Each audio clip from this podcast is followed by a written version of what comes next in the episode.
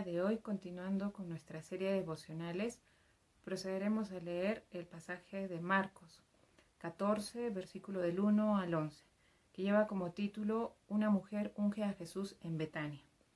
Bien, pero antes de ello vamos a orar, así es que acompáñenme. Gracias Señor por este día, gracias Señor porque nos podemos acercar confiadamente ante ti, Padre Santo.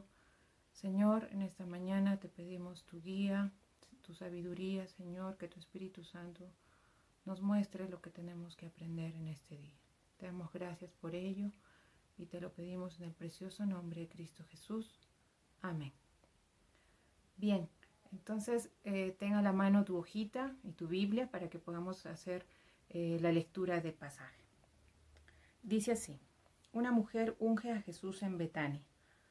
Faltaban solo dos días para la Pascua y para la fiesta de los panes sin levadura. Los jefes de los sacerdotes y los maestros de la ley buscaban con artimañas cómo arrestar a Jesús para matarlo. Por eso decían, no durante la fiesta, no sea que se amotine el pueblo. En Betania, mientras estaba él sentado a la mesa en casa de Simón, llamado el leproso, llegó una mujer con un frasco de alabastro, lleno de un perfume muy costoso, hecho de nardo, puro. Rompió el frasco y derramó el perfume sobre la cabeza de Jesús. Algunos de los presentes comentaban indignados, ¿para qué este desperdicio de perfume? Podía haberse vendido por muchísimo dinero para darlo a los pobres, y la reprendían con severidad. Déjenla en paz, dijo Jesús. ¿Por qué la molestan? Ella ha hecho una obra hermosa conmigo. A los pobres siempre los tendrán con ustedes y podrán ayudarlos cuando quieran. Pero a mí no me van a tener siempre. Ella hizo lo que pudo, ungió mi cuerpo de antemano, preparándolo para la sepultura. Les aseguro que en cualquier parte del mundo donde se predique el Evangelio se contará también en memoria de esta mujer lo que ella hizo. Judas Iscariote, uno de los doce, fue a los jefes de los sacerdotes para entregarles a Jesús. Ellos se alegraron al oírlo y prometieron darle dinero, así que él buscaba la ocasión propicia para entregarlo. Bien, ahora que hemos leído el pasaje, vamos a aplicar el método que hemos venido trabajando nuestros devocionales. El primer paso es la observación. Veamos qué personajes intervienen en este relato. Tenemos a los sacerdotes y los maestros de la ley. Así también tenemos a Jesús, tenemos a la mujer que unge a Jesús, que de acuerdo a Mateo y a Juan la identifican como María, hermana de Marta y Lázaro. Ah, y también tenemos a los acompañantes de Jesús, que eran sus discípulos. Este relato nos comienza ah, ubicando que es dos días antes de la fiesta de Pascua y la fiesta de los panes sin levadura. Los sacerdotes y maestros de la ley buscaban un motivo para arrestar a Jesús pero temían que sean estos días festivos porque había mucha gente y temían que se amotinara.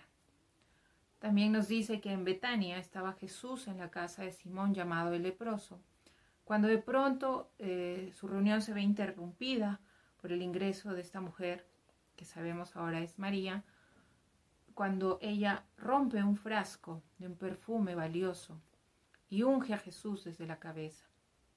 Entonces los que estaban a su alrededor eh, se indignan al ver cómo puede, vamos a decir, desperdiciar tan valioso perfume. Dicen que se podía vender este perfume y dar a los pobres. Pero Jesús, en respuesta a ello, y les dice, ¿no? Lo que ha hecho esta mujer es una obra hermosa, dice, ¿no? Porque ella hizo lo que pudo y ungió mi cuerpo, dice, ¿no? Preparándolo para la sepultura. También dice que a los pobres los tendremos eh, siempre, pero a él no. Y, y dijo que lo que María hizo será recordado en donde se predique el Evangelio. Al finalizar este pasaje nos dice también que Judas Iscariote eh, fue a buscar a los jefes de los sacerdotes para entregar a Jesús, a cambio los sacerdotes le darían dinero. Es así que Judas busca un momento para entregarlo. Bien, ahora que hemos contextualizado todo lo que hemos leído, vamos a pasar al segundo paso que es la interpretación. ¿Cuál es la enseñanza espiritual que nos deja este pasaje? Este pasaje nos está enseñando a través del acto de, que hace María eh, su total y sincera devoción que tiene el Señor Jesús, su Maestro. Nos muestra que ella dio lo mejor que tenía, nos muestra que no habría precio para mostrar su amor. Así también nos está mostrando que en el afán de querer ayudar, podemos dejar de lado nuestro amor al Señor. Y también nos está enseñando a través de lo que Judas hacía, que por más que Judas seguía a Jesús, no necesariamente él regía su vida, sino en su corazón había mucha codicia y solo seguía a Jesús para alcanzar una satisfacción, que era en este caso el dinero. Bien, como tercer paso tenemos la aplicación.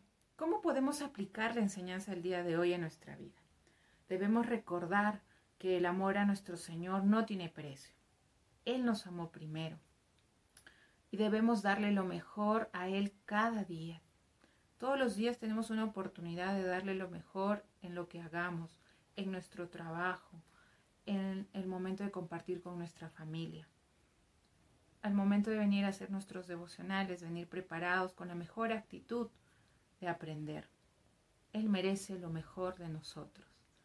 Entonces yo los animo a que cada día podamos siempre tener esa disposición de dar lo mejor. Así también este relato nos enseña a que conocer las cosas de Cristo no es para una satisfacción personal, sino por el contrario. El seguir a Cristo es dejar de lado lo que yo deseo y decirle, Señor, ¿cuál es, ¿qué es lo que tú quieres para mi vida? Su amor eh, cada día nos transforma. Así es que, iglesia, busquemos del Señor cada día. Para finalizar, eh, les pido me acompañen en oración.